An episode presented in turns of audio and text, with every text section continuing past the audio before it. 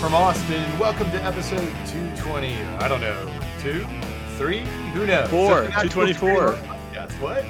We still haven't found 222. This is 224. We're just gonna, what? We're just gonna leave 222 just like out there, like in the upside down. I mean, we'll save it for a special. Like you know, one day, one day we'll find episode 222, and it'll be amazing. I don't know about this, but no matter what, we're brought to you by the Strauss Center at the University of Texas, and it's still Monday evening, August 15th, 2022, also known as the first day of orientation at Texas Law. I'm Bobby Chesney. I'm Steve Vladeck, and Bobby, we are not alone. we're joined by two fantastic uh, students and former students. Um, That's right. So, uh, so Ryan Brown um, is University of Texas School of Law class of 2023, which you know I'm not very good at math, but I think that makes him a, a 3L at least as of next Monday.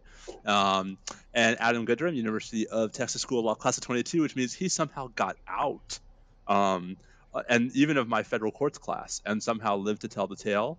Um, Adam and Ryan had either the the inspired idea or the really bad idea to bid um, not just to bid, but to win the bid for the guest hosting slot on our podcast, like four and a half years ago when the last TLF auction was. Um, and you know, in normal NSL podcast speed, um, we have we have hurried them onto the show. So, Ryan, Adam, guys, thank you for your patience. Um, thank you for bidding on you know us as a way to support Texas Law Fellowships. And you know, why don't you guys say a little bit about yourselves? Ryan, you want to go first?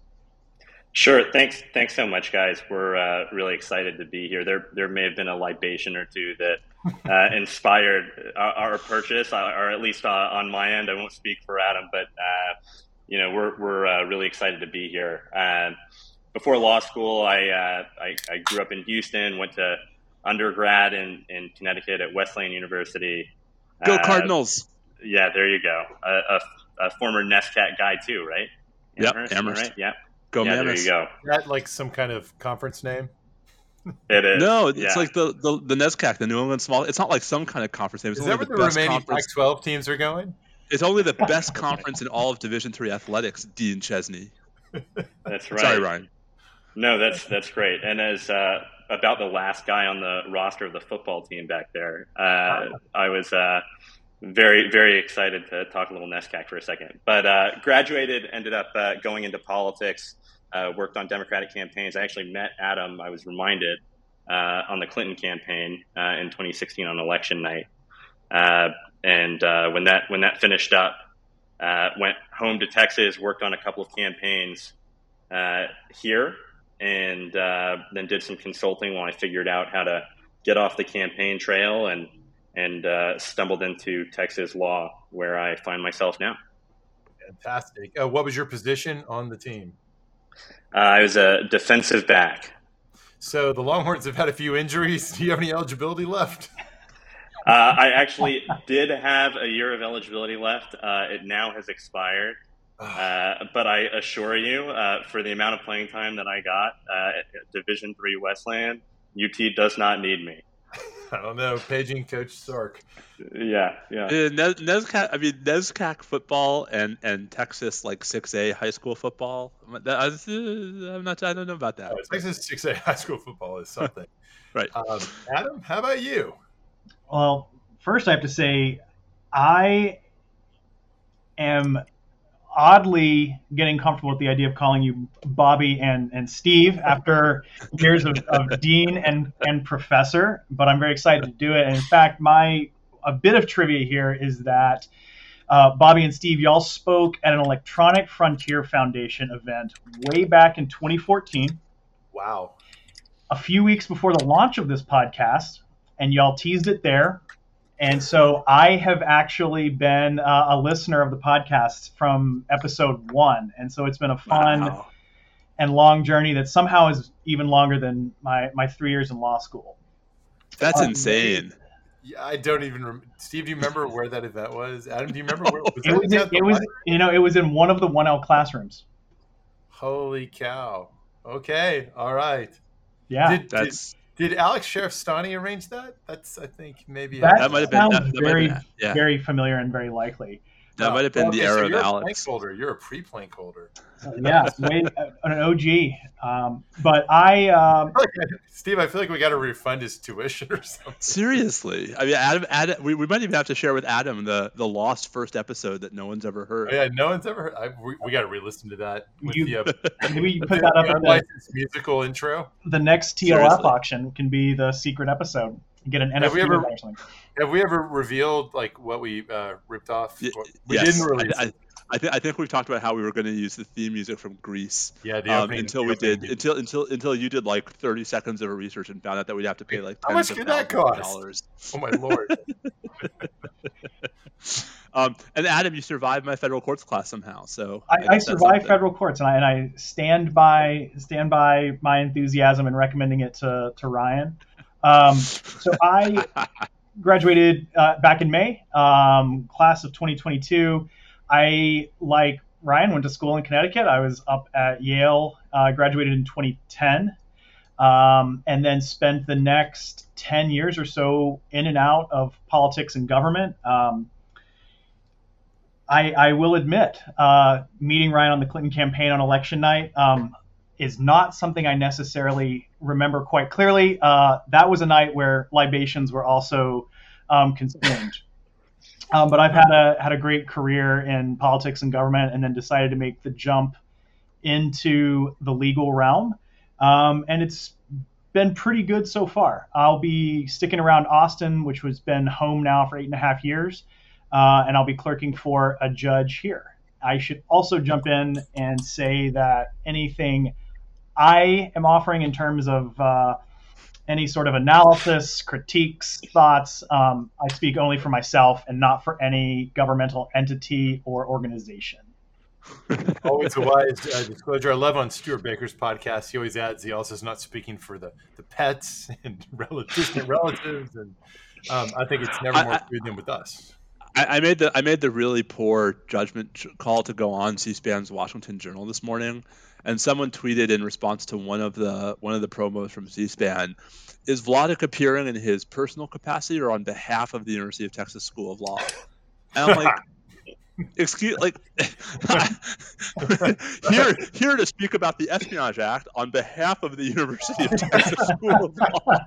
Oh man, you know, if I had a dollar for every time someone has already in the very short deanship I've enjoyed, you know, reproached me for something somebody who's employed here has said. Oh, I thought you were going to say I was going to say has reproached you for something I said specifically. I'd be a rich man, Steve.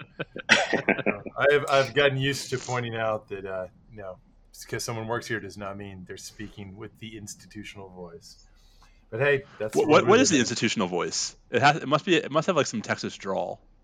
Well, it involves saying things like we're fixing to start this podcast. And I guess our long suffering listeners are hoping we'll make good on that. So we've got obviously some Mar-a-Lago Palooza action to to carry over from the last podcast. So now we've got a little more details to work with, and there's some really interesting, shall we say, fascinating nuggets. We're gonna we'll do an overview of the warrant and what it signifies. We'll we'll go through the charges that are referenced there, what they signify, stuff that's not included there, what their absence might signify. We'll talk about, um, you know, what we might call the the powers of uh, psychic uh, declassification and the prospects for that theory. The, the prospects for standing rules of declass and whether any of it even matters for some of these offenses. And then, if we're still standing, we'll pivot to some um, related stuff. We've got some Giuliani uh, information to work our way through, maybe some Lindsey Graham stuff. We've got the one year anniversary of the fall of Kabul. We've got the uh, the Brittney Griner conviction and interesting questions about just how does it work legally when the State Department shows up at the Bureau of Prisons and says, "Hey, that guy's serving the the 60 year sentence. Uh, we, we need to borrow him for a prisoner transfer." Um, and then uh, we get to frivolity in the spirit of the day. We will talk about advice for 1Ls, and we'll hear from Mm-hmm. people who are much closer to the scene than you and I, Steve. We'll let Adam and Ryan take the lead there. Yeah, you uh, made you made a bad mistake today, but Bobby made the mistake of letting me speak to the one Ls like on the first day of orientation. Yeah, I think it was it was just it was just yeah. I mean, you should know better. Well, I counterbalanced you. You were there with Judge Elrod, and uh, and then I sat there nervously waiting for the whole thing to go through. And you know what? It was great. It was fine. And are you teaching Civ Pro this semester? I am teaching Civ Pro this, semester. This was probably a good dip some of their toes into the into the water before you throw them into the deep end.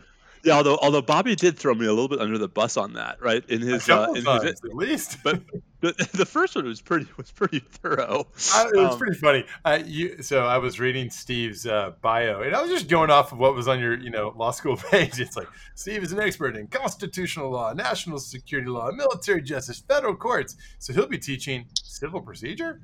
very quiet for a second.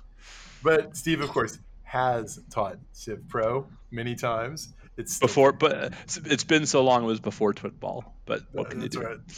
I, I, guess I have to update my notes a little bit. Anyway, all right. So should we? Shall we? Shall we on to on to Mar-a-Lago Palooza? Yes, let's uh, let's go there. Um, just I, I just have to say before we do that. I mean, this new season of Trumplandia is really they went all out this has got everything, and there's just so many layers and players in this round. It's oh it's really something for the books. Just when you know, just when you thought the writers had run out of material, right, Adam? It's like you know, and House of the Dragon is is what dropping on Sunday, so it's like they're getting us ready, right? It's like the the the the Segway series. Many years ago in The Simpsons, they did a clip show. Uh, I don't know why, but at the end of the clip show, you know, they're showing just rehashed material from prior episodes.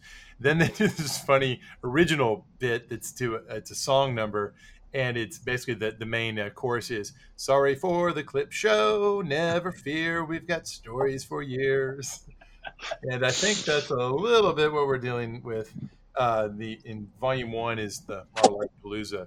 So here we've got from the U.S. District Court, Southern District of Florida, the uh, the search warrant application has been unsealed not the FBI agent, special agent affidavit that explained to the court the evidentiary basis, therefore. So people should understand like this isn't the full unveiling. That is no surprise that that remains sealed.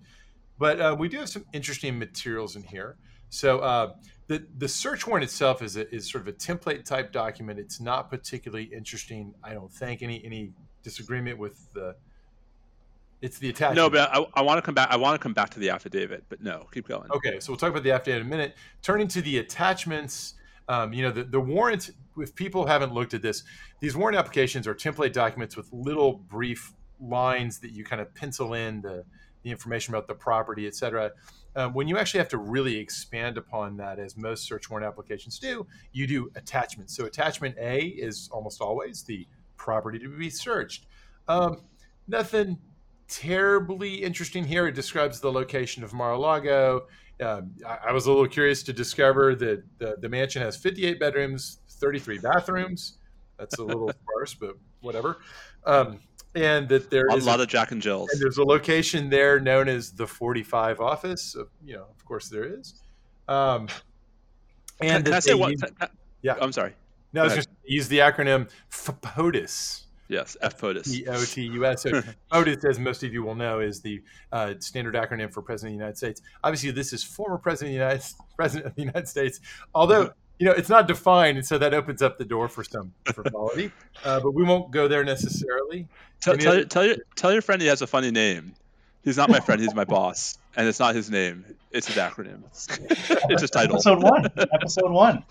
Episode one. There you go. That's a throwback. So, so proof. Um, so one of the many really stupid conspiracy theories about the warrant application that I think I just want to put out there is that you know they sort of cherry picked which judge they applied to, and that you know they, if they really wanted to do this by the book, they would have gone to a district judge as opposed to a magistrate judge. Well, Can I just magistrate judge? Well, kind of, kind of just point out that Rule 41 of the Federal Rules of Criminal Procedure expressly says you have to go to a magistrate judge. There's no opportunity under Rule 41 to say, oh, but this case is important. We're going to a district judge. Like, you know, if, if a magistrate judge is unavailable, you still don't go to a district judge. You go to a state judge. I mean, like, just okay. All right, attachment B: property to be seized. Um, so let's let's look at this kind of closely It's all physical documents and records constituting evidence, contraband, fruits of crime, or other items illegally possessed in violation of. Aha, so this is where you get an important reveal. The charges enumerated here are by no means the ultimate outer boundaries of what could be the charges against somebody, but they're the ones that the FBI went into court attempting to show uh, probable cause to believe that the crime's actually been committed and that the evidence thereof would be found at Mar-a-Lago. So they were 18 U.S. Code, 793, 2071, and 1519. And in a minute, we'll come back to that.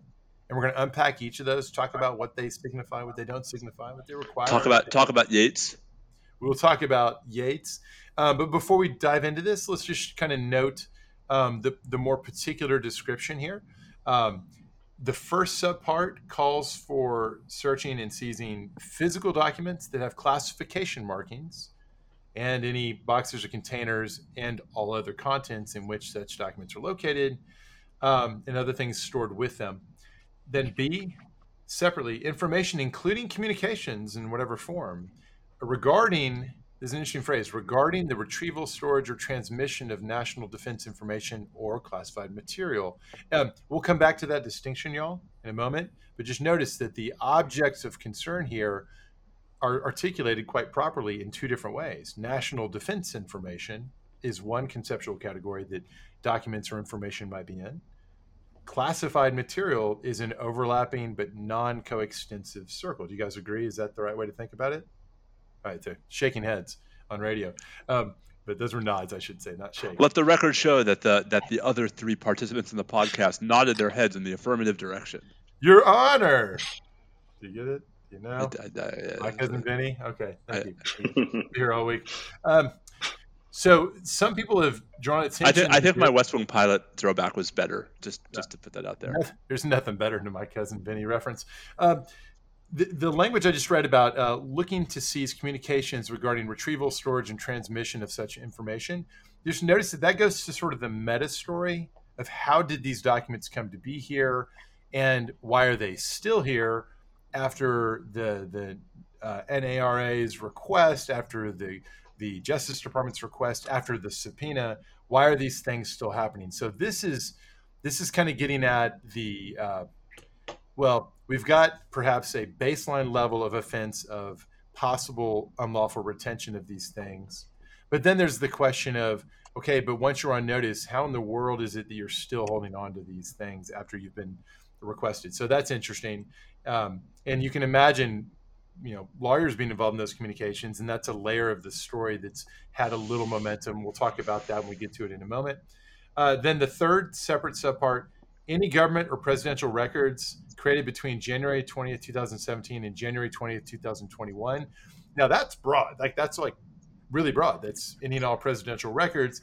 Uh, and so some people have seized on that and said, like, wait, they're just asking for all records. Well, I, I, I think, and Steve, tell me if you think this is right. This seems to be getting at the idea of if there's any other records which you weren't supposed to take with you into private life, which is to say, what we call presidential records, quite apart from classified stuff. Um, we need to know what the deal with those are. And then last, any evidence of knowing alteration, destruction, or concealment of government or presidential records or documents with classification markings. Right. So, so, so, so, so, so, Andrew McCarthy, who ought to know better, started this whole thing online about how this sounded like a general warrant.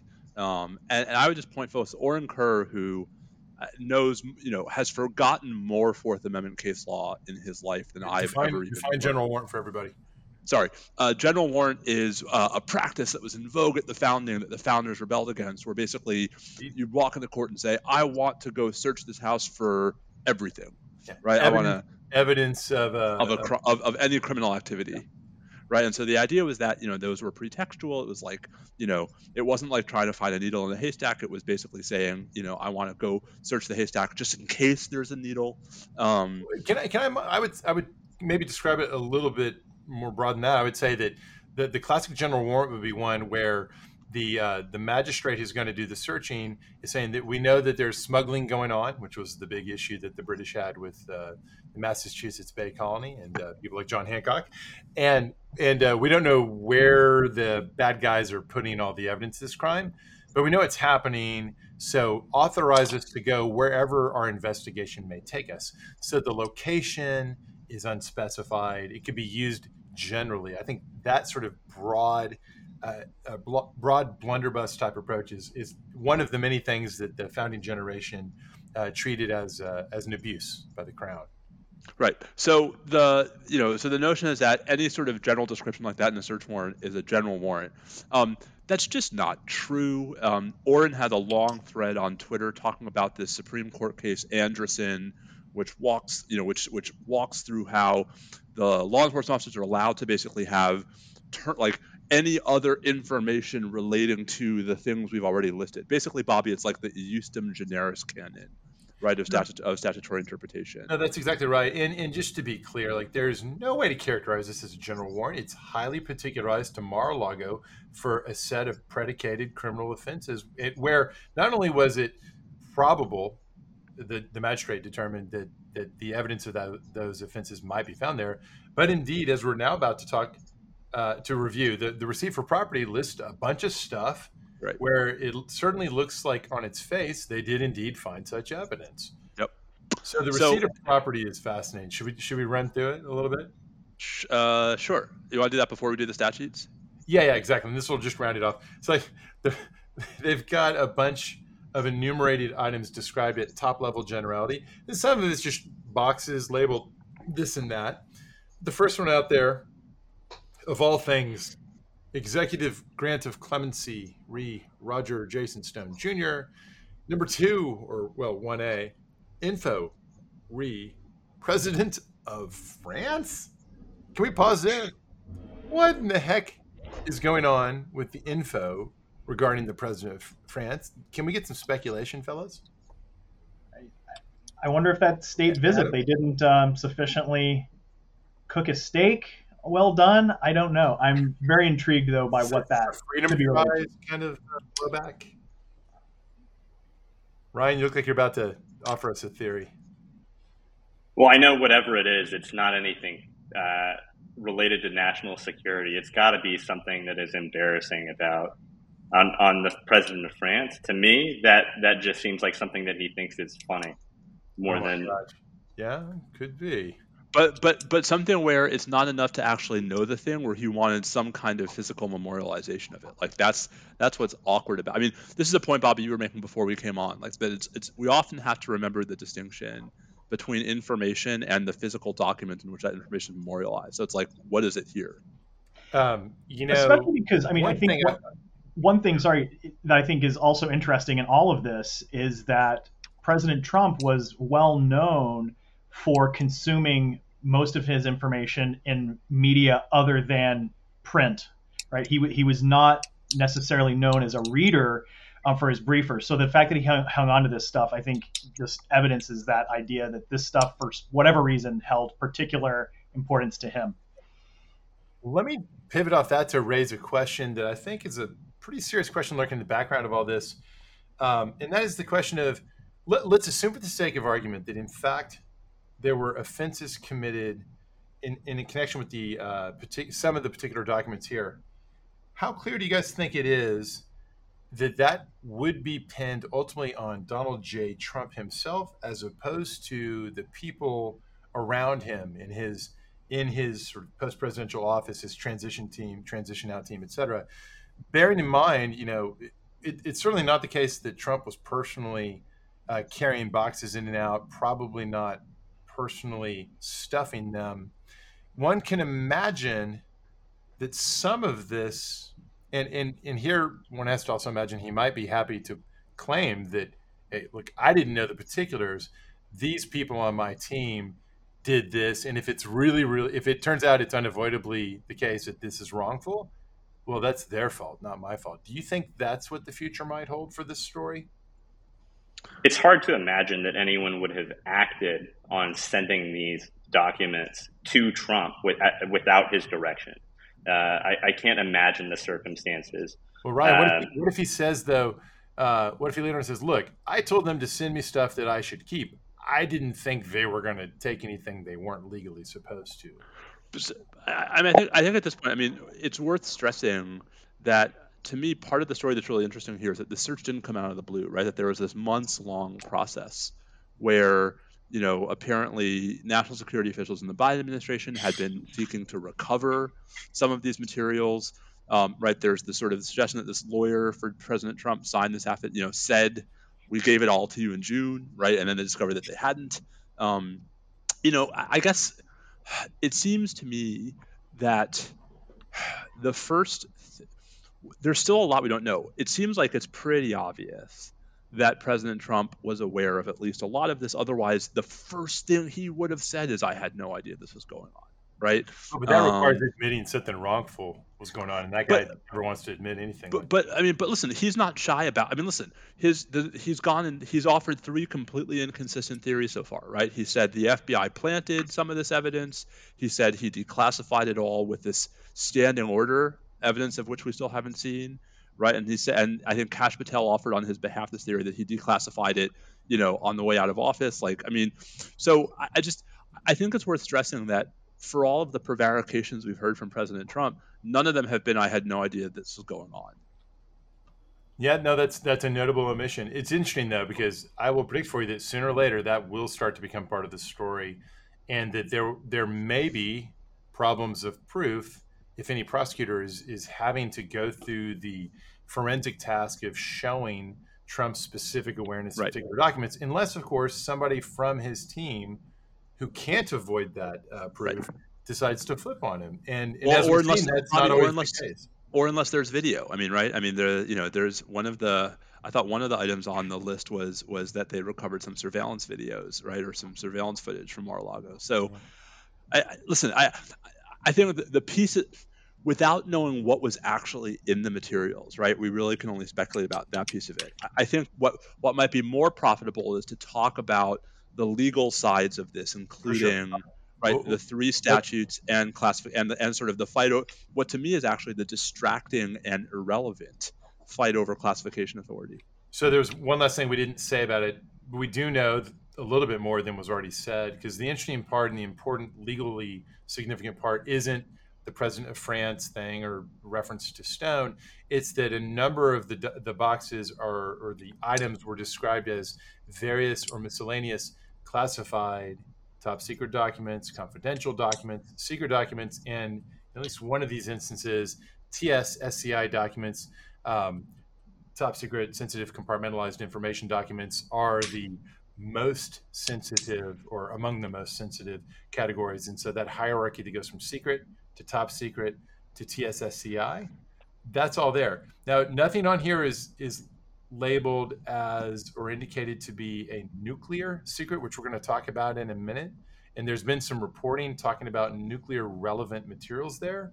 There's a difference between nuclear related and actual Atomic Energy Act related Q code type, right. uh, Q clearance right. type stuff. There's a whole dis- right. There's a whole distinct classification regime right, for material covered by the Atomic Energy Act, which and is also relevant to matters because the uh, classification regime there is a statutory creation. Uh, in contrast to some extent with the. Default. Wait, are you saying that Congress has the authority in some circumstances to regulate national security classification? Well, I'm certainly saying that the ability to say, well, the president decided it's not classified is a much tougher argument to make in the context of Atomic Energy Act nu- certain nuclear secrets than yeah. it is in the context of things that flow from the president's own original uh, classification authority. Indeed. Indeed. All right, so we've set the table. We don't know what these documents are. We don't know how we don't know how worthy they are of these designations, but I think we can trust that indeed they had those markings on them. That much is clear. Okay, so now we need to go back to the referenced statutes. Um, fellas, which one do you want to talk about first? Why don't we go in numerical order? All right, from the ground up, start with the one that, you know, the media cannot resist saying the espionage oh, charge. They're charging it with espionage, folks. It's the name of the statute from which it originates. That doesn't mean that every element or every every offense that are in that bill, each is itself a charge that requires elements of espionage in it. It's too bad. It's over inclusive. It, I think we're about to see why, as as we start to unpack this, that espionage is not the right framing for this, most likely. I mean, no, no, it's mis- it's it's mishandling national it's mishandling national defense information. Yeah. Um, I mean, so Bobby, you've we've joked before about how I, I made the early part of my career, I made my my sort of name writing about obscure statutes that never came up in any context, and the Espionage Act was one of them. Section 793. It's yeah, really like yeah. six or seven, depending on how you count them, six or seven yeah. different. It's offenses. seven. It's seven different criminal offenses. Um, and and that's just 793. I would include 794, 798, and 798A as part of the Espionage Act as well. But, oh, for sure. So 793 um, cited here, but it doesn't tell us what subpart is the particular offense that uh, was that it was predicated upon. But I think we can infer pretty safely, Steve. What do you think it is? I think it's either D or F, and probably F. All right, you want to talk about uh, talk about D? Then we'll talk yeah. about it. So so so let me back up a second. So the Espionage Act, it, it's a it, it, it as the Espionage Act, it's actually its informal name. It is not its formal name. Congress did not call this statute the Espionage Act when it enacted it in 1917, which is part of why it's a misnomer. Um, it really does create, Bobby, three. I mean, it's seven. It's literally seven offenses, but it's three distinct classes of offenses, right? One is classical espionage, like one is, you know, Julius, if not Ethel, Rosenberg stuff. yes. Um, that was a that was a deep cut, by the way. Um, on the Julius versus Ethel piece of the story, which is a whole a whole thing. Um, the um, so right, no one no one disputes that classical espionage is prohibited by the statute, that it's punishable by the statute. It might even be subject to the death penalty, although I think that might be in question today. Whatever. Um, the second part, the second class of offenses within the statute um, is leaking. Right? Is is the wrongful, the unauthorized disclosure of national security information either that you do or don't have the right to possess right so d is about if you are lawfully in possession of the information e is about if you're not either way right it's an offense to you know allow for the transmission redistribution whatever of the information um, bobby not if you intend to harm the united states but just so long as you know that your conduct is likely to harm the United States. So, you know, one of the critical things about the Espionage Act is the mens rea is just, you know, willfulness, right? Not not intent. No, that's um, right. That's right. And then the third category, and this is where I think the Espionage Act has come under the most scrutiny and has been subject to the most criticism, is how it could apply to third parties, right? So if you read 793E capaciously enough, right, it would make it an offense not just to be the leaker, but it would make it an offense to be the leakee. That's right. You um, receive it. You receive some leaked document. You're you're a New yes. York Times journalist. You get the classified document from the leaker. Now you're potentially subject to 793E.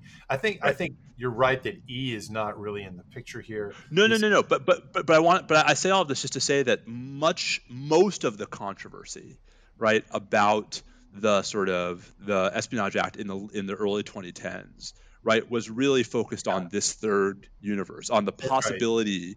That the that E could be used to go after reporters, to go after you know what uh, Weissmann and and what's his face in the AIPAC case, Rosen and Weissmann in the AIPAC case, right?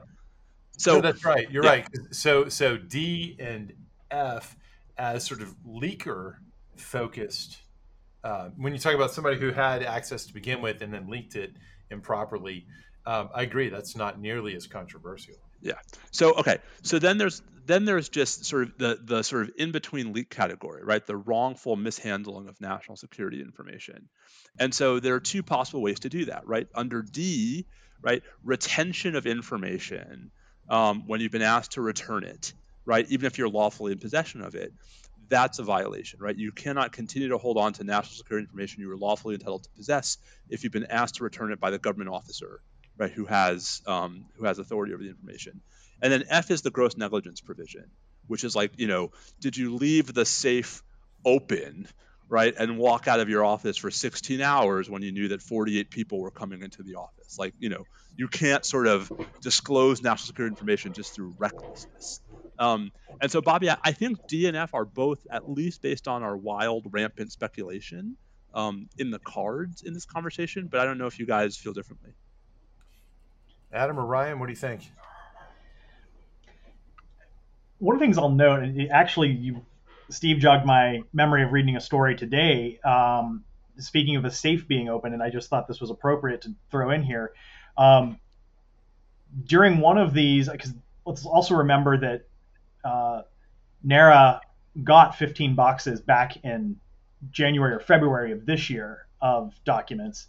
Um, and then I think after the June negotiation meeting um, with the FBI, they suggested that a better lock be put on the door to the office where this stuff was being stored. And so I'm I'm been sort of troubled by um, the notion of just how both insecure Mar-a-Lago is, but also how not secure these documents may have been even in the office.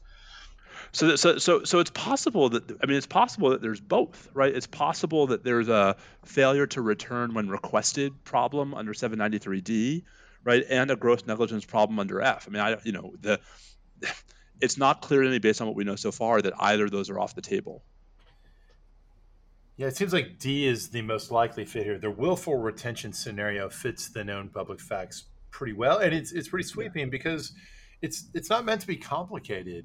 If you're right. not in, if you once had access to national defense information, and you no longer are supposed to have that, and you've nonetheless retained the information, the whole point of of that part of D 793D is to create criminal law compulsion to return the stuff when the government right. realizes you've got it. And frankly, and from that perspective, it's actually a bit generous to the yes. retainer yes. because if you knowingly are retaining, it's it's interesting. It's not obvious why it shouldn't be uh, prosecutable, why it shouldn't be covered um, until somebody knows to ask you for it. Because a lot of times you're not going to know. The government's not going to know. No, no, no. But wait, but Bobby, hold on a second. But Bobby, without without a government request, right? If I'm like the deputy CIA director for operations and I have a SCIF in my house, right? I'm knowingly retaining national security information. Yeah, but if you have a SCIF, that's that's on that's that's an that's, intended and and desired. I'm talking about the scenario where you're not supposed to have the access period anymore. But but see the, the problem is I don't I think the way D is written right so E is for the people who are no longer authorized to receive. You're, you're saying like there's scenarios in which, but but people who are former directors or former yeah. senior personnel who have a SCIF at their house and can properly secure it, yeah. and the government's happy to let them do so. They're still read in. They're still carrying the clearance. They're still which authorized. is why which is why which is why which is why without the government demand proviso, right, you'd be prohibiting a lot of activity that we don't want to prohibit. Yeah, I guess so. But I guess either way, we all agree that um, when the government does rightfully demand, yeah. say, "Hey, we know you've got this," and I, time to yeah. send it back. That's that's where. I, I just want. I just want to add one more point. One more point before we. Oh, I'm sorry, Adam. I didn't mean to.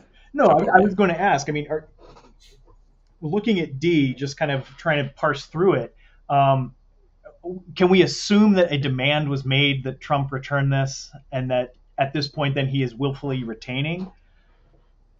Oh, for sure, because right that we have both the NARA request and a mm-hmm. subpoena to try to back it up when it wasn't fulfilled previously. Yep.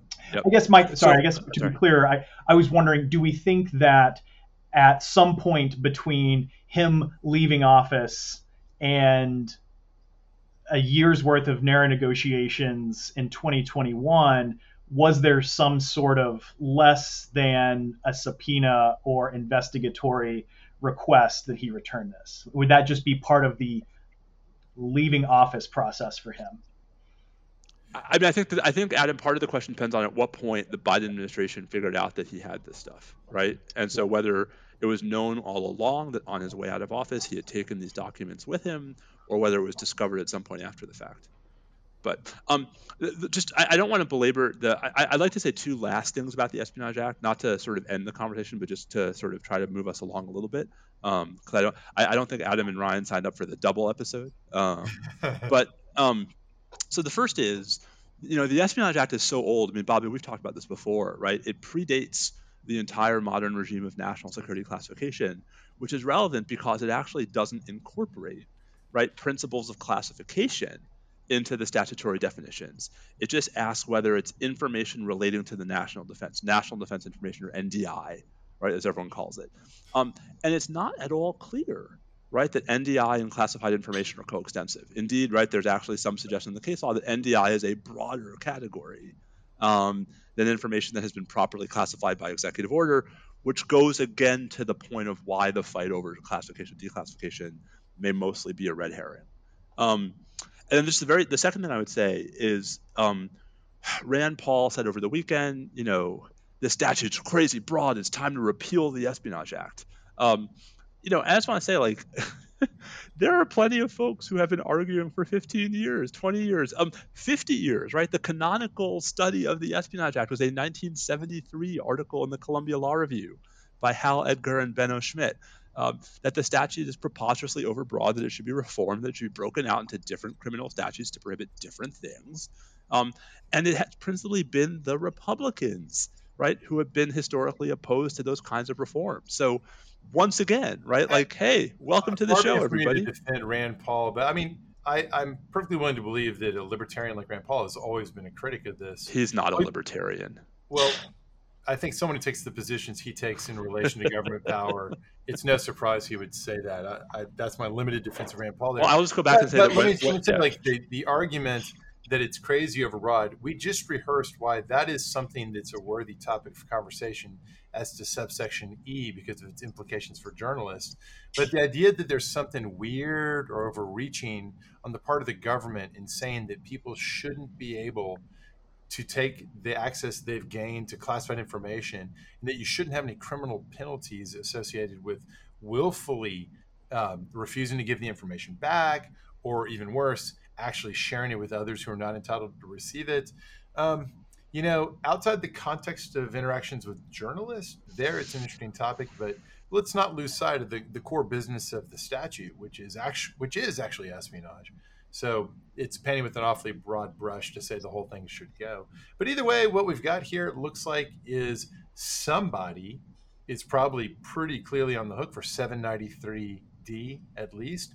As I said earlier, I don't know that it'll be so easy to pin that on Trump, except, of course, that 793 is a G provides conspiracy liability.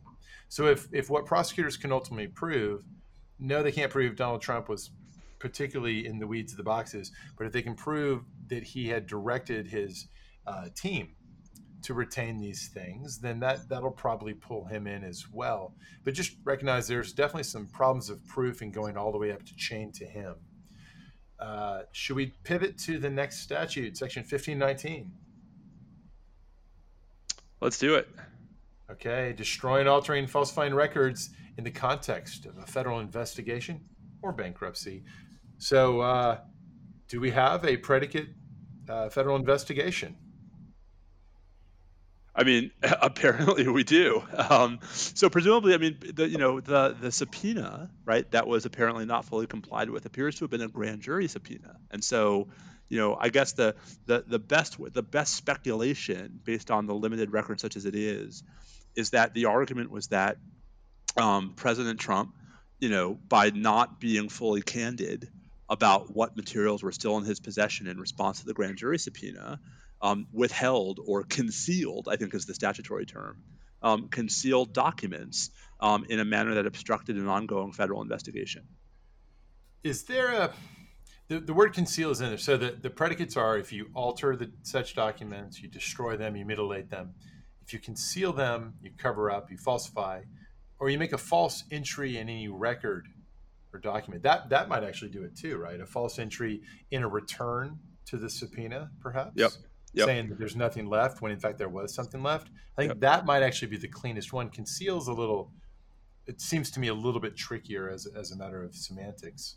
So I mean, but but I think I mean it's worth you know 1519. This is this is a chance to talk about the Yates case, right? So in 2015, right, there was a Supreme Court case about what the meaning of tangible object is in the statute. Um, and the question about this. And the question was whether a fish is a tangible object within the meaning of the statute. And the Supreme Court split five to four right? Um, and said no. right? A fish is apparently not a tangible object, at least for purposes of 1519. And it's Ginsburg versus Kagan. So it's a lot of. I, I actually use that case yeah, whenever we have like case. admitted students or prospective students or like family day as like, uh, how can this be real?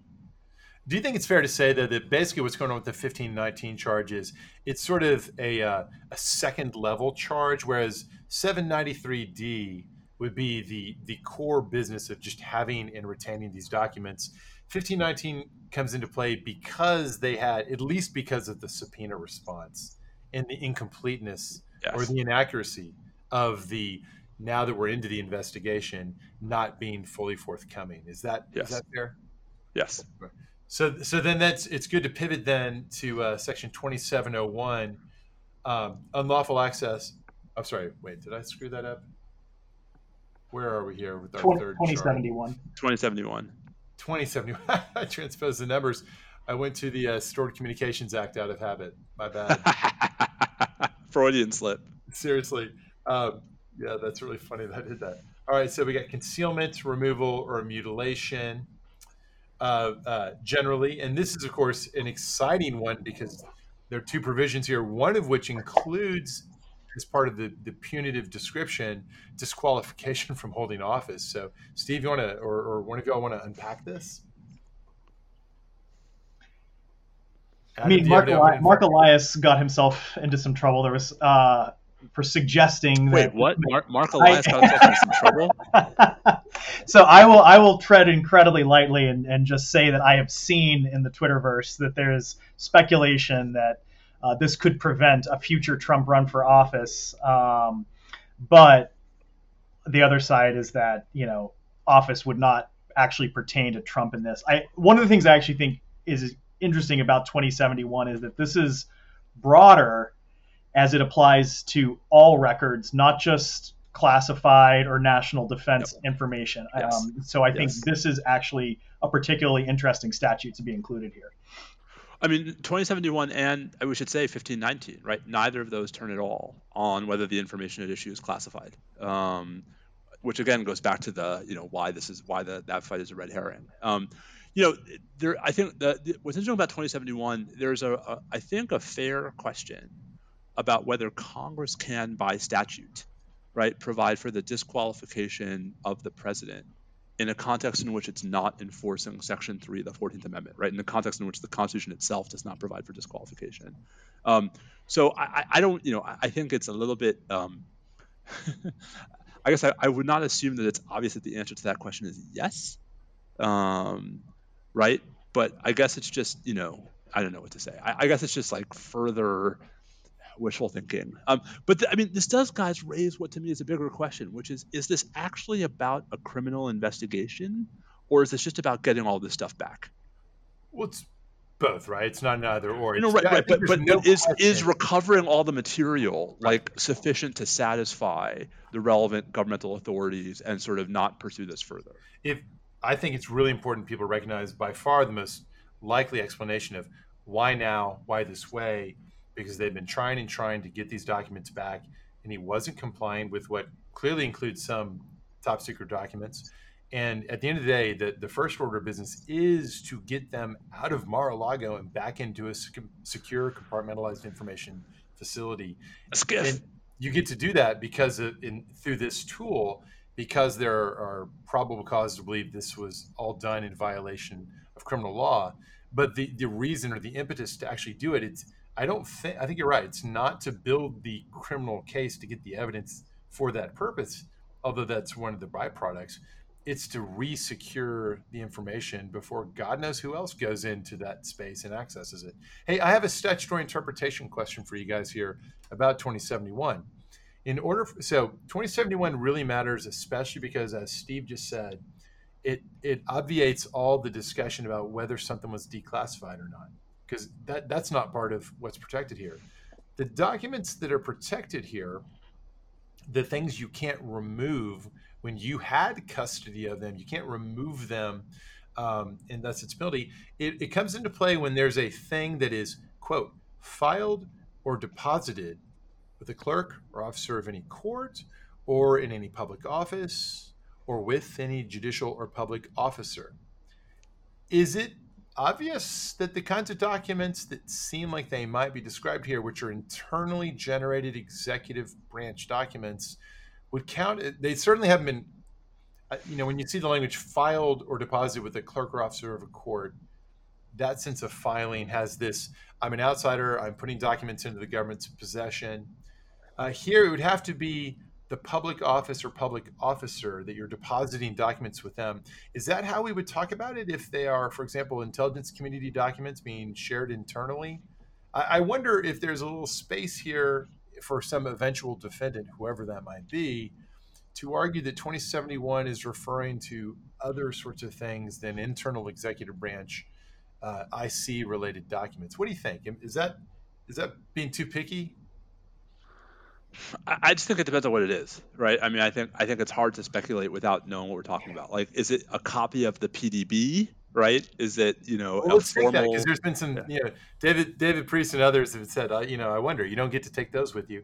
Let's assume that's it. Would you could the PDB when it when it is in the, the White House? By the PDB for listener, right? Presidential Daily Brief, right? Right. But this is like the compendium, the daily compendium of the most relevant highly classified information the president in analysis the president needs to see. Is that deposited with a public office or public officer of the United States? It, it's just it's not immediately obvious to me that this statute is actually meant to encompass these sorts of internal security documents. So I guess I mean I think the question is how does it interplay with the president? I mean the Presidential Records Act right was passed at least in part to create a depositing requirement right? And to pass like a an archiving requirement that applies to certain kinds of presidential, you know, materials. And so it's possible, Bobby, that like the depositing requirement here comes from another statute. Um, and that if this is information that the president was under a statutory obligation to deposit with the National Archives, maybe that triggers the statute. There may be a right, drafting problem then, because it all it's all written in past tense. It, effectively having yeah. been filed or having been deposited. And here, unlike the situation where like yeah. Sandy Berger, you know, taking a document out of the archive where it was yeah. deposited. Right. This is, I think, a harder case. This is actually, I think, an interesting question of statutory interpretation. So interesting, you all got very quiet when I put it out there. No, I mean, I just, I, I don't think we ever get there. I mean, like, I, I mean, I just, I, I, I'd be very, I mean, having nothing to do with what I think of former President Trump, I don't think like you know, it's one thing to do the search and recover the materials. It's quite another thing to charge him criminally. I just, I, I feel like if they're again, I don't think it's necessarily Trump that ends up getting charged here. Yeah, but I, twenty, I don't know. I, I, maybe, I mean, it might be worth sort of flagging this context why 1924 isn't here, right? I mean, so you know, so the offense. What, can we just put a pin in it though? That the 793 D offense, somebody's in some big trouble because that seems pretty clear yes. to have been violated. Yes. Uh, and then we'll come back to the idea that well, no, especially no. yes, especially if it turns out to be true that like a government lawyer represented perhaps, or sorry, a, a lawyer for President Trump represented perhaps under penalty of perjury, right? That they had fully complied with the grand jury. And that, and that person's going to be on the hook for 1519, among other things, perhaps. And 1001. Yeah, exactly. Which ha- which can be and probably would then be added later. Yeah. Um, so false statements in the context of an investigation, 1001 charges are, yeah, that's ubiquitous. I think 2071 actually might be a little tricky if and when somebody's prosecuted under that one. Depends on the documents, as you say. But Steve, you point out there's a there's a potentially relevant charge that's not here. Tell us about that. Um, so uh, 18 USC 1924, which a lot of people love talking about because one of the things that happened during the Trump administration was that Congress passed and President Trump signed um, into law a statute making this offense even more serious of a felony, changing the maximum sentence. Um, so this statute says whoever being an officer, employee, contractor, consultant in the United States, and by virtue of that office, etc., becomes possessed of documents or materials containing classified information, knowingly remove such documents or materials without authority and with the intent to retain such documents or materials at an unauthorized location shall be fined or imprisoned, blah, blah, blah, blah, blah. So basically, this is the like wrongful removal of classified information statute. It's like this one's supposed to be strict, like almost, it's not strict liability, but stricter liability than the Espionage Act, um, right? Where it doesn't matter whether you knew or had reason to believe the information would harm the United States if it got out. Just if you wrongfully, if you took classified information that you weren't allowed to take, you were breaking the law. So why isn't this one in the list? Because it seems like it has a lot of potential application. If 793D is there, right. it seems like almost a cleaner way to make the same argument. So I think there are two. I think there are two reasons. The first is I think there's a fight over whether the president's an officer, um, right? And the second is I think this, you know, in, incorporates the entire fight over the president's classification authority in a way that none of the other three statutes do. Yeah, let's right? okay, he, yeah. let's take those in reverse order. A really important point about how this one is very much this one, Section 1924, that's not mentioned in the warrant, which could be added later on, but it's not there now, is only about formally classified information, whereas what we were talking about earlier, 793D, is about the broader or potentially looser category of national defense information. Okay. Now, what about this business that the president's not an officer. That makes sense from an Article 2 geek perspective. We understand it, but explain it to normal human beings listening to this. How's the president not an officer? So there's a whole sort of universe of scholarship um, about whether the president's actually like uh, so the appointments clause refers to officers of the United States, right? And the appointments clause provides the mechanism for the appointment of officers of the United States. And of course, the president's not appointed. And so there's a whole sort of officer. So there's a whole line of scholarship that the president and the vice president, because they're not appointed, they are not officers of the United States within the meaning of Article 2 of the Constitution, and therefore, when Congress uses the term officer, it is assumed that Congress is incorporating the constitutional understanding. Um, and that's assuming have, a lot about yes. it's putting a lot of weight on the Article Two language in I, the I just, clause. But also, I mean, you're seriously telling me that the only two officers who are expressly provided for in the Constitution are the only two people who are not officers? Like that's that's right. where this is like that's that's, that's that, where this ends up. Weakness in that argument that uh, they obviously were conceived of in looser terms as officers, and they're certainly officers relating to the United States. It's just that their offices don't require uh, any congressional directive on right. how appointments work because right. their offices are directly created in the text itself. Right. So, so right. So, I mean, I think we can have we can we there's we can accept there's a difference between constitutional officers and statutory officers. That doesn't mean you're not an officer. But right. th- then there's the whole, but then there's the classification fight. So, so should we spend a couple minutes on classification yeah. authority? So, especially we'd be hearing about this if 1924 was charged, but even though it wasn't, we're still hearing about it, even though nothing we've talked about up to this point actually turns on whether something's formally classified or not. But nonetheless, we've heard a lot about some, well, sometimes strongly stated and sometimes extremely strongly stated theories about um, when and how the president, as the and I think everyone agrees this is true, as the original classification authority, the president, whoever that is at that moment in time, which is a critical distinction, um, is the one who decides ultimately what is classified. Usually not done on a uh, retail basis, usually done on a wholesale basis by creating rules that empower others to make those calls. But the president's the ultimate source of that authority, and it's all expressed through the executive order framework.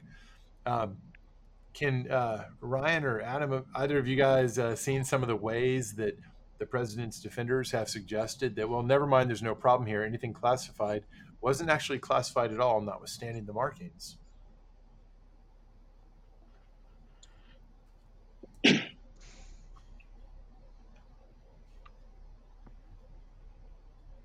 Let's see. Uh, Ryan, can you hear? I think we lost your audio. Sorry. Okay, Steve, you want to jump in? Yeah, I mean, I'll just uh, so so. I think the, the there's a lot of public confusion out there in the world. Um, so, yes, the president is the original classification authority. Yes, the president has the power, with the one exception of the Atomic Energy Act, which we'll talk about a little bit, to declassify anything he wants to declassify for any reason, even if those reasons are really fracking stupid. Um, the problem is that those two points by themselves do not get us to therefore the president can just say at any like the, those don't tell us the procedure for declassification and they don't tell us how declassification is supposed to be memorialized and so you know two of the more extraordinary claims that i've heard in the last few days are from two people who ought to know better. So Cully Stimson um, said, I think on Friday, right, that the president, if he just, you know, if he wants to declassify something, he can declassify it without telling anybody. He can just think it, um, right? Which is like, you know, the I I I I think it, therefore it is. And think um, about the logic cash, with that, right? Because if the president just thinks it, and it's right. somehow de- de- um, declassified, well, then what was the point of declassifying it? Because no one Right. No one will know. No one will know. Right. Um, and then I think, and then Kash Patel, I think, was on one, either Fox News or Newsmax, right, talking about how you know the president can just point at a pile of documents and say, "I've declassified all of them." Trump himself put out the statement saying he had a standing order that anything he took with him to Mar-a-Lago during his presidency was automatically declassified. I mean, this is just this is all nonsense. This is not how like the one can believe the president has almost plenary declassification authority and still believe that he can't just wish it. Um, right? And and let's just say, and, and if he could, right? And if the answer is yes, every single piece of national security information Trump took with him to Mar-a-Lago during his presidency is now declassified. Holy cow! Like, I mean, how is that a defense? So we'll note and set aside the, you know, it's it's madness to to be reckless with how declassification works. Um, and by the way, let's emphasize something, Steve, you said earlier, which is that, or Adam, you said it. It's the information, it's the knowledge that's the classified secret. Right. So it's not that this one document you classified that document, but the information itself remains secret. Um, so that necessarily carries with it this idea of some degree of affirmative action that actually gets communicated to somebody, so that anyone could possibly know that all the other documents or records containing that same information or the, the mines containing it would be able to know that it's no longer protected um, I think it's fair to say that there is some sort of need to communicate. So that the least plausible thing is the "I think it, therefore it is." That's that's entirely implausible. There's got to be some action. I think it's trickier. No matter how ridiculous and awful it would be for any responsible authority to just say anything I happen to carry out of here is just automatically declassified. I mean that's that's madness. But it's less obvious since that is an action that is communicated to people and, and thus satisfies that initial step of having to get out of the president's brain into the world of communicated ideas, it does do that in a blunderbuss way. So, is it clear that that wouldn't have any legal effect if a president, let's say Joe Biden, decides, you know, that does sound pretty convenient. Um, so when I get on the train, when I get on the Acela, um, anything that comes in the bag with me, is uh, automatically declassified. I don't want to have to just restate it every time. It's just automatic. I take it out. So I, I think I think I think if you listen, I think if the president wrote out an executive order that said that, right, and signed it and published it, then it would be incredibly stupid and legally valid. Um, right? It cease to be so if it's all done orally. Assume for the sake of argument it was really done, which I think is a whole separate question. Right. So because I mean I think the, so this goes back to the question of whether president this goes to the broader question of whether presidents are bound by executive orders. Right? So there is an executive order on national security classification. The current one is executive order 13526 um, it was signed by President Obama, Bobby, I think in 09, I think, or 10, early, yeah. right, early in the Obama administration. Trump never actually issued his own classification EO that, that we know of. um, and, and the EO creates declassification procedures. Um, now, the president, of course, is free to rescind an EO. He's free to override an EO. He's free to, you know, but he can't do it sub silentio. I mean, this is why, you know, there was the Second Circuit case from 2020 where the second circuit says like when the president goes out and says something stupid that probably discloses the existence of a covert cia program that's not actually declassifying it because he has to go through procedures to declassify information notwithstanding his broad authority to declassify. I'm not sure it's that easy. I think that would be a, a wise system that called for this procedural regularity. But I'm, I'm having trouble identifying what the source of the binding authority insofar as the original pre- the, the presidential action at point in time one is to say you know there shall be no grapes served at the white house. And that's said in 1980 it's in an executive order. Um, and then in 2022 president biden says well i'm president now and i think we shall serve grapes. Obviously clearer cleaner and better if it rescinds the executive order promulgates one of his own writes down the codicil whatever. But if his but if the power he's exercising in doing those things is ultimately just his article authority to do as he wishes on the question of grape service, uh, his action is a is nonetheless an expression of that same power, right? Like I'm having trouble seeing where he's legally bound.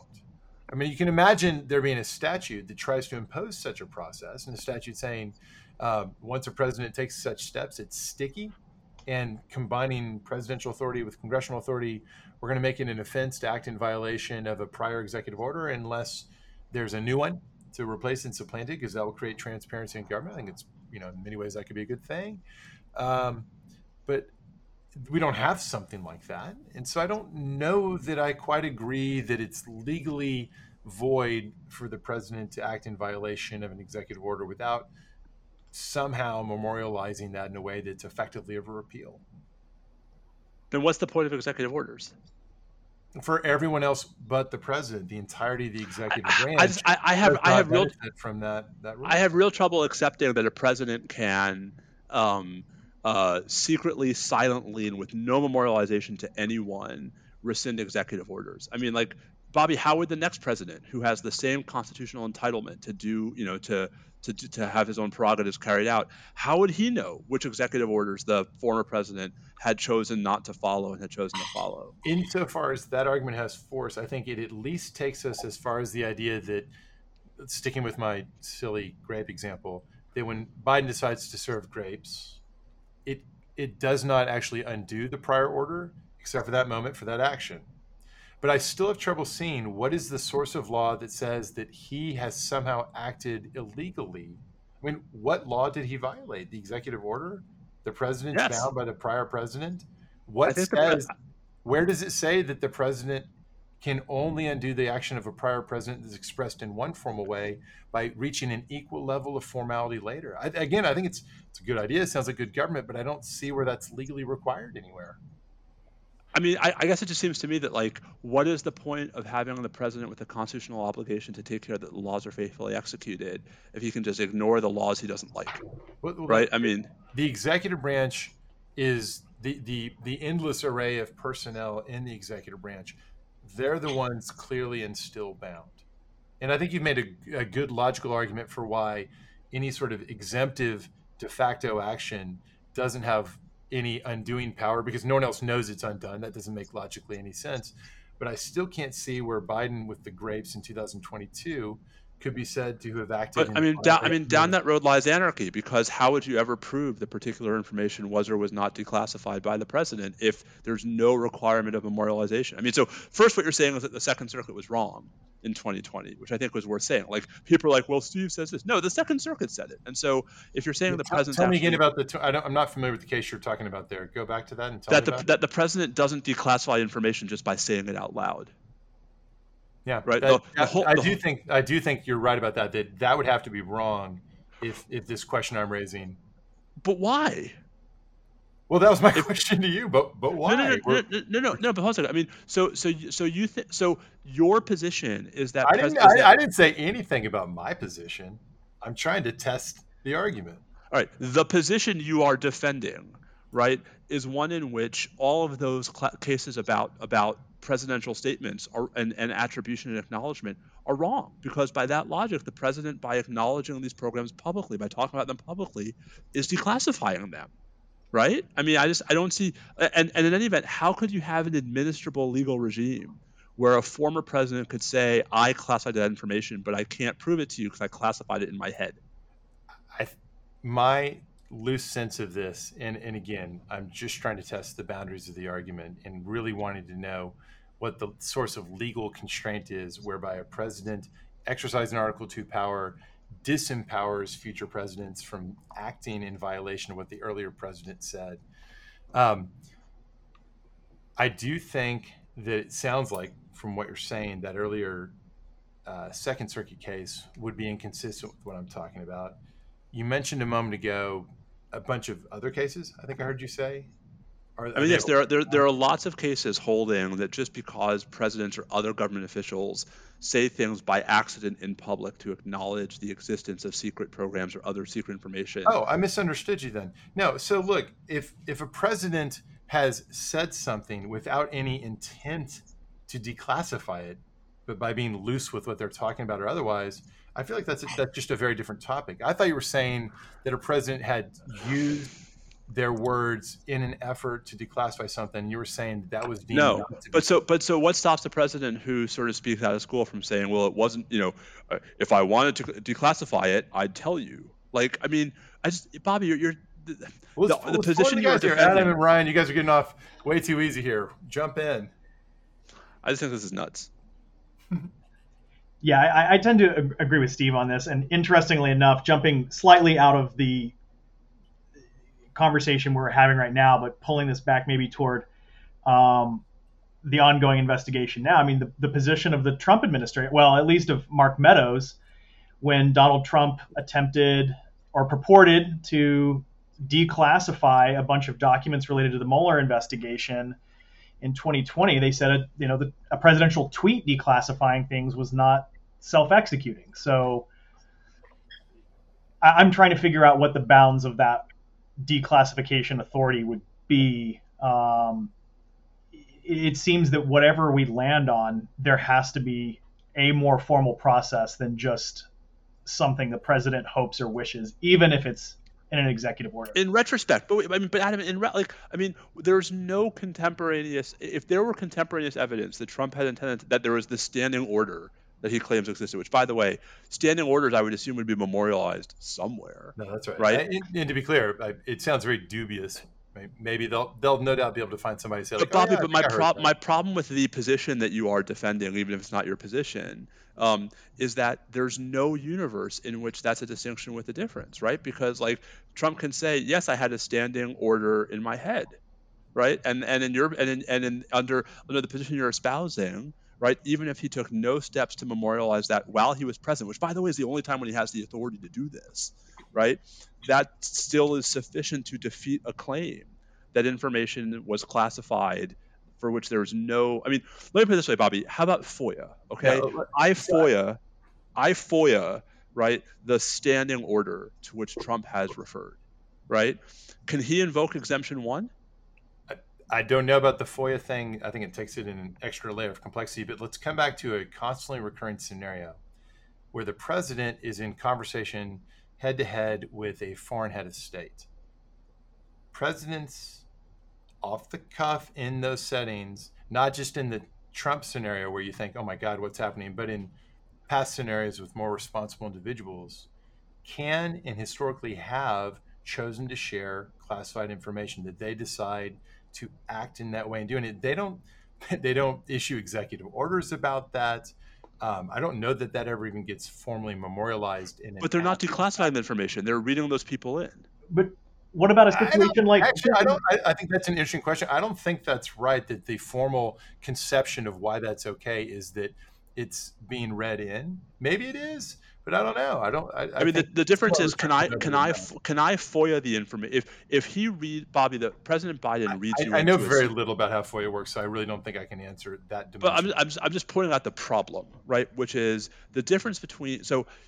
President Biden, Bobby, reads you into this super cool new intelligence program, right? They're designing a Heisenberg compensator, right? They're finally going to solve that pesky Heisenberg principle, um, and and you know he so by reading you in has he declassified that information so that I can now seek it publicly as a member of the public, or has he just given you the requisite clearance, which he also has the authority to, to control, so that you now have access to information that no member of the public does? Yeah, no, I think that ma- that makes a ton of sense, and that's a much better way to do it. It's not obvious to me that that's been the conceptualization of information that gets shared, but that I'm persuaded that that's a good argument for why the example. That's one. I got one. You got one. I'm with you on that. If you if you share it with someone else, you're effectively doing a read in in a de facto way. Um, yeah, that's pretty good. But look, um, it remains the case. What I think about this at bottom is that this is an area of law that's under formalized badly. I continue to think that there is nothing that makes it really clear that the that every executive order is permanently sticky unless and until there's a formal published retraction and iteration of it. I think that in practice, I can't prove it, but I suspect that in practice, in history over the past 20, 30, 40 years, there's endless examples, endless examples of informal exceptions carved out by action.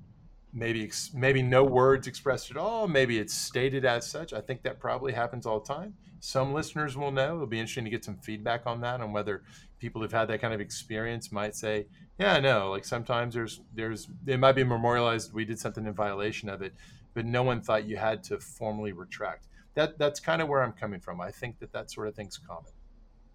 Don't don't you think that's sort of necessary with the classification process varying so much from agency to agency? The uh, it's so common for things to be classified after the fact. We're talking about an extreme example in terms of declassification under a president like Trump. Uh, but I think that if you talk about the norms of the classification process, it, it doesn't seem practical to, to have uh, the extreme rigidity that you're talking about when you're talking about a moving target in terms of what is classified. Yeah, I, I, do think that Ryan, your your comment highlights that we got to be careful not to conflate the question of how do you express the desire to declassify versus whether one is changing the rule framework embodied in the executive orders. Um, well, look, let's let's not lead the readers, too, uh, the listeners, too far astray. The statutes that are referenced in the in the warrant application don't none of them turn on this. They don't turn well, on this. I mean, that, that, I mean, that's the other part. Is that is that I mean, I think I think this is all a distraction. Like even if we assume total, total argument that Trump dotted every I and crossed every T, that actually I think doesn't change his liability here one whit. Maybe that highlights the the value of having the national defense information category as a conceptually distinct category from classified information right there. Yes, that was that was why in 1917, 30 years before the first executive order on classification, you know, ah, Congress yes. did it that way. Um, can I say one last thing on this point before we lose the thread? So we, have alluded a couple times to the Atomic Energy Act of 1954, um, and I just want to sort of throw it out there that the, the Atomic Energy Act stands alone as, to my understanding, the only time Congress has ever claimed for itself um, the authority to create categories of national security classification and control how those categories, what, control the substance of the categories and how they're enforced. Um, and it seems to me that there are two things to say about that. One, yes, it's a hyper-specific category of information, um, and you know I think there's reason to believe that at least some of what was in Mar-a-Lago was not, right? That maybe even most, if not all, of what was in Mar-a-Lago was not information covered by the Atomic Energy Act. Yeah. But two, there is a common claim made especially by folks who are either supporters of President Trump or former executive branch lawyers that the president's constitutional authority when it comes to national security classification is both plenary and exclusive, um, meaning that it's not subject to congressional constraint. And I just I've always thought that the Atomic Energy Act is a pretty powerful counterexample to that claim. I, I don't think it. I don't think it matters here because Congress has not tried to rein in right any of the president's article 2 classification authority i just think it could like like i i think it is not beyond congress's constitutional authority to actually provide more statutory regulation of this entire space than i think is often assumed so i i think it's true that the atomic energy act like my opinion is it's constitutional and it's probably very fortunate for uh, donald trump and those around him that it could be the case that nothing in these materials is uh, Q clearance material. Uh, I think that the question of whether it follows that Congress could, if it was so motivated and could get it enacted into law, could therefore set the boundaries that, in a way that would, in all circumstances, constrain the president's ability to disclose things, would run up in some fact settings against the president's foreign affairs powers and commander in chief powers as to particularly uh, particularly relevant for those functions instances in which the president's ability to share information might be really important. It's very easy to see, for example, in so in the midst of World War II, things that FDR needed to do or might have wanted to do with uh, various allies. If the statute wasn't drafted in a way that enabled him to do it, and he felt it needed to be done to prosecute the war effort, you can imagine all sorts of ways in which it might seem like, okay, in that setting, the president's Article Two authorities probably triumph. But but all that is to say is it becomes a Justice Jackson type of analysis, right? Steel seizures type of analysis. None right. of it's none of it's presented here because we're not dealing, I think, with anything that presents that question. No, no, but I just think I mean just there there are some pretty casual assertions out there that this is all not just an Article Two authority, but an indefeasible Article Two authority, and I just think that that's that the evidence is to the contrary. So uh, we should do a little lightning round on some of the other Trump-related uh, legal developments of the past 24 hours. Uh, you know, there was something about Giuliani. I was in orientation all day. Tell me about what happened. Adam, you want to take that one? I think I think Ryan's our, our expert on. Uh, He's our Giuliani. Giuliani. Uh, America's mayor. Now we're going to go to uh, National Security Law Podcast Giuliani correspondent Ryan. Ryan. Uh, God, God help me uh, if I'm the Giuliani guy. But uh, so, so the Four Seasons, Ryan. Yeah, exactly. Um, so today, Rudy Giuliani, uh, it came out that he was informed that he's the target um, of, of a criminal investigation in Fulton County in Georgia over uh, the election uh, fraud case being investigated there. it is not yet clear uh, exactly what the charges would be if they are brought. Uh, but in the meantime, uh, he will be appearing before a grand jury, I believe, next week. Um, it's I would speculate that he will not be saying a whole lot of note when he appears before the grand jury, but it has been confirmed that he will be appearing. I would I would expect a lot of uh, pleading the fifth, but but we will see how that goes. Oh, that's fascinating. I had no idea. Yeah, it sounds like um, some of his uh, shenanigans associated with claims about Georgia election integrity in particular are going to come back to bite him here. And and speaking of just the Georgia election investigation, another interesting development there is with regard to Senator Graham. Um, I think the news broke last week that Senator Graham had been subpoenaed to testify before the grand jury um, in the Georgia or the whatever the panel of inquiry in the Georgia investigation. Um, Senator Graham had tried to quash the subpoena in federal district court. The district court ruled against him. Senator Graham, I think, announced today that he intends to appeal to the 11th Circuit. I mentioned this just to say that it's not hard to imagine if the 11th Circuit also rules against Senator Graham, that this will be a fascinating little shadow docket drama. Um, I, I, it wouldn't surprise me at all if Senator Graham, in that context, went to the Supreme Court. Volume two of the Shadow Docket by Steve. Well, I, so I think I've got I think I've got one more like the um, the you book is with the cop- stuff in. The book is with the copy editors right now, so I think no, I get I bet one your, I bet more. Your publisher's like Steve Vladeck, cut it out, just no moss. Well, um, that's not up to me. How about the Supreme Court? Supreme Court cut it out, no moss. It, it could be our listeners who are saying cut it out, no moss. Well, so there's that. So should we should, should, we should we get frivolous? Uh, well, let's say let's do a quick lightning round. We've got um, the very important and, and weighty one year anniversary of the fall of Kabul, the the mess of the evacuation. Um, Ryan, Adam, do you guys have any reflections on on that one year out? Yeah, I mean, it's.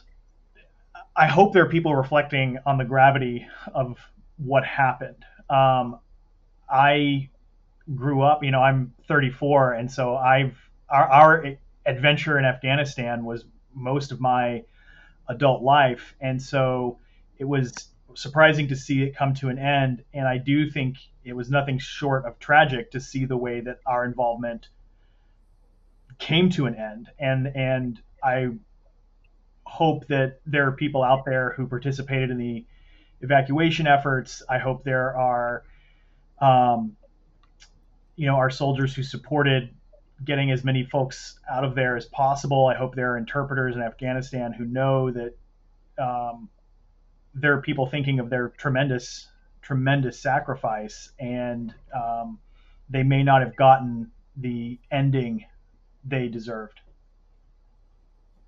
Well said. Well said. Ryan, anything? Uh, I think I think that Adam summed it up well. Uh, you know, we we came of age uh, watching uh, that conflict really uh, our, our entire childhoods into our, our adult lives, and uh, I think a year out, looking from from the end of that conflict, the formal end of that conflict, looking at you know the the state of the region. I think uh, I'm personally grateful for all of the work that went into what was a chaotic, uh, you know, period a, a, year ago. Ultimately, you know, glad glad with uh, grateful for the work that went in to make that happen. You're here, You're here, here, here. Um, before we turn to frivolity, uh, we noted when we were prepping the show that uh, with Brittney Griner's conviction in Russia, some of the f- media framing has been that okay, now that that stage has been passed, the diplomatic exchange that seems inevitably on the horizon here, where Victor Bout probably gets to go free at last, um, and, and at least Brittney, if not other Americans, get to come home in exchange. Um, raises sort of an interesting question, considering that people like Victor Bout are in fact criminally convicted and serving prison sentences you know, what's the legal mechanism or the institutional mechanism through which the executive branch can cut a deal that springs them loose? Uh, Steve, do you know how that works? So first of all, this is, this is a good a chance. Friend. This is a this is a this is a. Ooh, you and Brittney Griner are friends. Can I get an autograph? I wish. you know she's no. my height. Brittney Griner, six eight. Um, so um, The, the short, I mean, first, it's worth stressing. This is this is a good moment to plug one of I think the most interesting offices in DOJ, the Office of International Affairs, um, which has a very generic name but does a whole lot of very interesting stuff. Um, and this is, I think, part of their bailiwick as well. So, listen, I mean, federal prisoners, right, are subject to pardons and commutations by the president, um, right? They don't need to go to court. And so I think, you know, the legal apparatus here is if a deal is made, you know, the president writes a commutation that says, I am commuting the rest of your sentence, um, right? Or I am, you know, um, with your consent, transferring you to place X to serve the rest of your sentence, right? I mean, it depends on how the, the specific terms are, are, are written. But I suspect that, you know, a lot of this is accomplished through the president's, you know, clemency power um, as a way of basically conditioning and, and affecting releases of federal prisoners without any judicial process. I was really hoping you were going to say that. So what they do is there's this super secret squad that goes into the uh, prison's facility in question. They kind of tap him on the shoulder. They give him this quick costume changeroo, and they go that way. Yes, exactly. You know, it's all good. And Tom Tom Cruise parachutes in, right? You know, Mission Impossible style. Yes. like with the he gets almost to the floor and then he waves his arms so he doesn't hit the floor right from the original that movie. That's how you do these things. Yes. Um, hey guys, let's let's switch to frivolity. And for those who tend, by the way, the Mets the Mets are losing ten to one. No, we'll come back. We'll come back. Um, let's talk about uh, 1L advice. Ryan and Adam, you guys have been through the ringer. What is it that the 1Ls, both the Texas law and everywhere else, ought to be hearing, ought to be thinking about right now? Ryan? Yeah, I mean, I think I think that the number one piece of advice that I received coming into 1L that that was helpful to me and and I think helpful to a lot of my classmates is the more you treat it like a job, the the more successful you're going to be, uh, and that means starting your day at a certain time and finishing it at a certain time. You know, I think treating it like like an eight to six thirty kind of a job, and you know when finals get a little bit closer, you, you know extend that a little bit. Um, I think sets you up for success. And, and then I think the number two thing uh, that I would point to is uh, your your law degree is is a lot more flexible than I think a lot of people showing up uh, at law school like to recognize or typically recognize. And I think coming in open minded, uh, talking to a lot of people uh, in your class and, and your professors, and you know through through uh, you know the law schools network uh, is just going to put you in a better position to end up uh, in a career that's the right fit for you. Uh, so that's that's what I would pass along. That's excellent. Adam, what's your words of wisdom?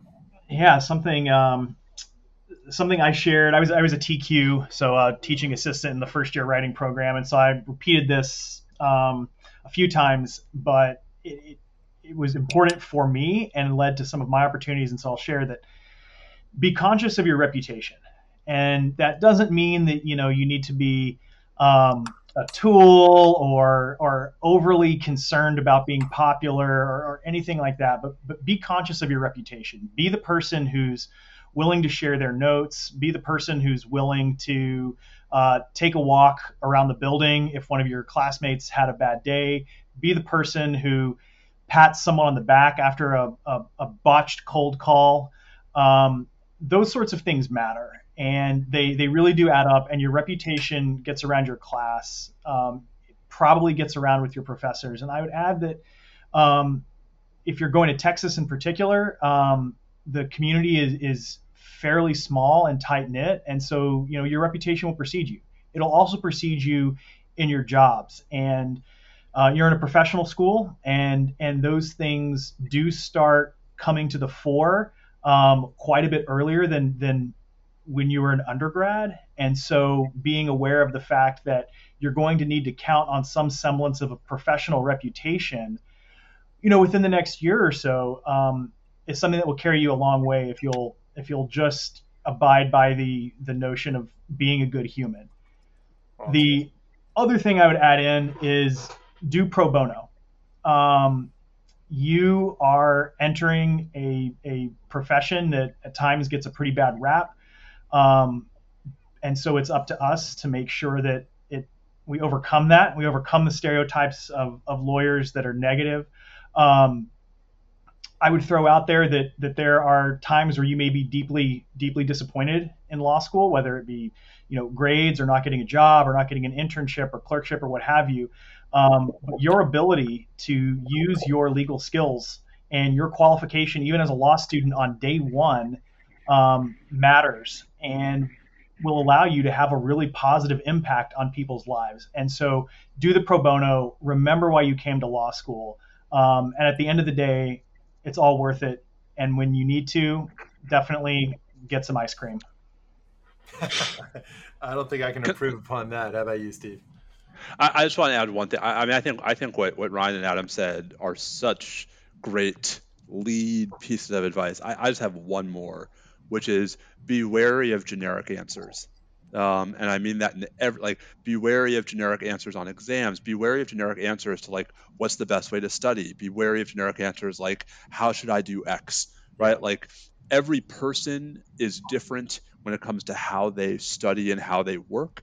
Every professor is different with regard to how they teach and what they expect right like i mean the it's the infinite diversity infinite combinations right the, the you know there is the the be very very mindful of sort of being nuanced and specific and avoiding one size fits all answers because you have to do what works for you and what works for the specific classes you're in and you know those answers are going to vary a lot more than you might appreciate at first blush i should have just wheeled you guys out at orientation this morning that was excellent um, you did oh. wheel me out at orientation this morning. yeah, but on the wrong topics apparently. No, I'm just kidding. Steve did great earlier. Uh, Ryan, Adam, thank you so much for being on the show and for seriously Law Fellowships. That was awesome too. Yeah, um, it's really really cool. I mean, having seen you guys both as you know as one as yourself at one point, and now looking at you, one of you already out the door, the other one soon to be, all polished up and professional. It's pretty great. That's the bit. That's a big satisfaction to being on the professor side of this. Yep. Thank you all so much for having us. It's been a blast. Yeah, thank no, you. It's all. Our and, and, also a huge thank you to, to TLF. What they do is, is yes. fantastic, and so uh, and really important. Um, new one else going to Texas. Definitely make sure you attend the TLF auction. So, all right, he's bid um, bid on this particular opportunity. He's Ryan Brown. He's Adam Goodrum. He's at Bobby Chesney. I'm at Steve underscore Vladeck. We are at NSL Podcast. Um, and all I can say is um, stay safe out there and try not to declassify anything in your head. Any sign offs from you guys? If only I had a declassification wand, it'd be great. Ryan, do you have a catchphrase? Stay away from trial by combat. That's all I got. and on that note, adios.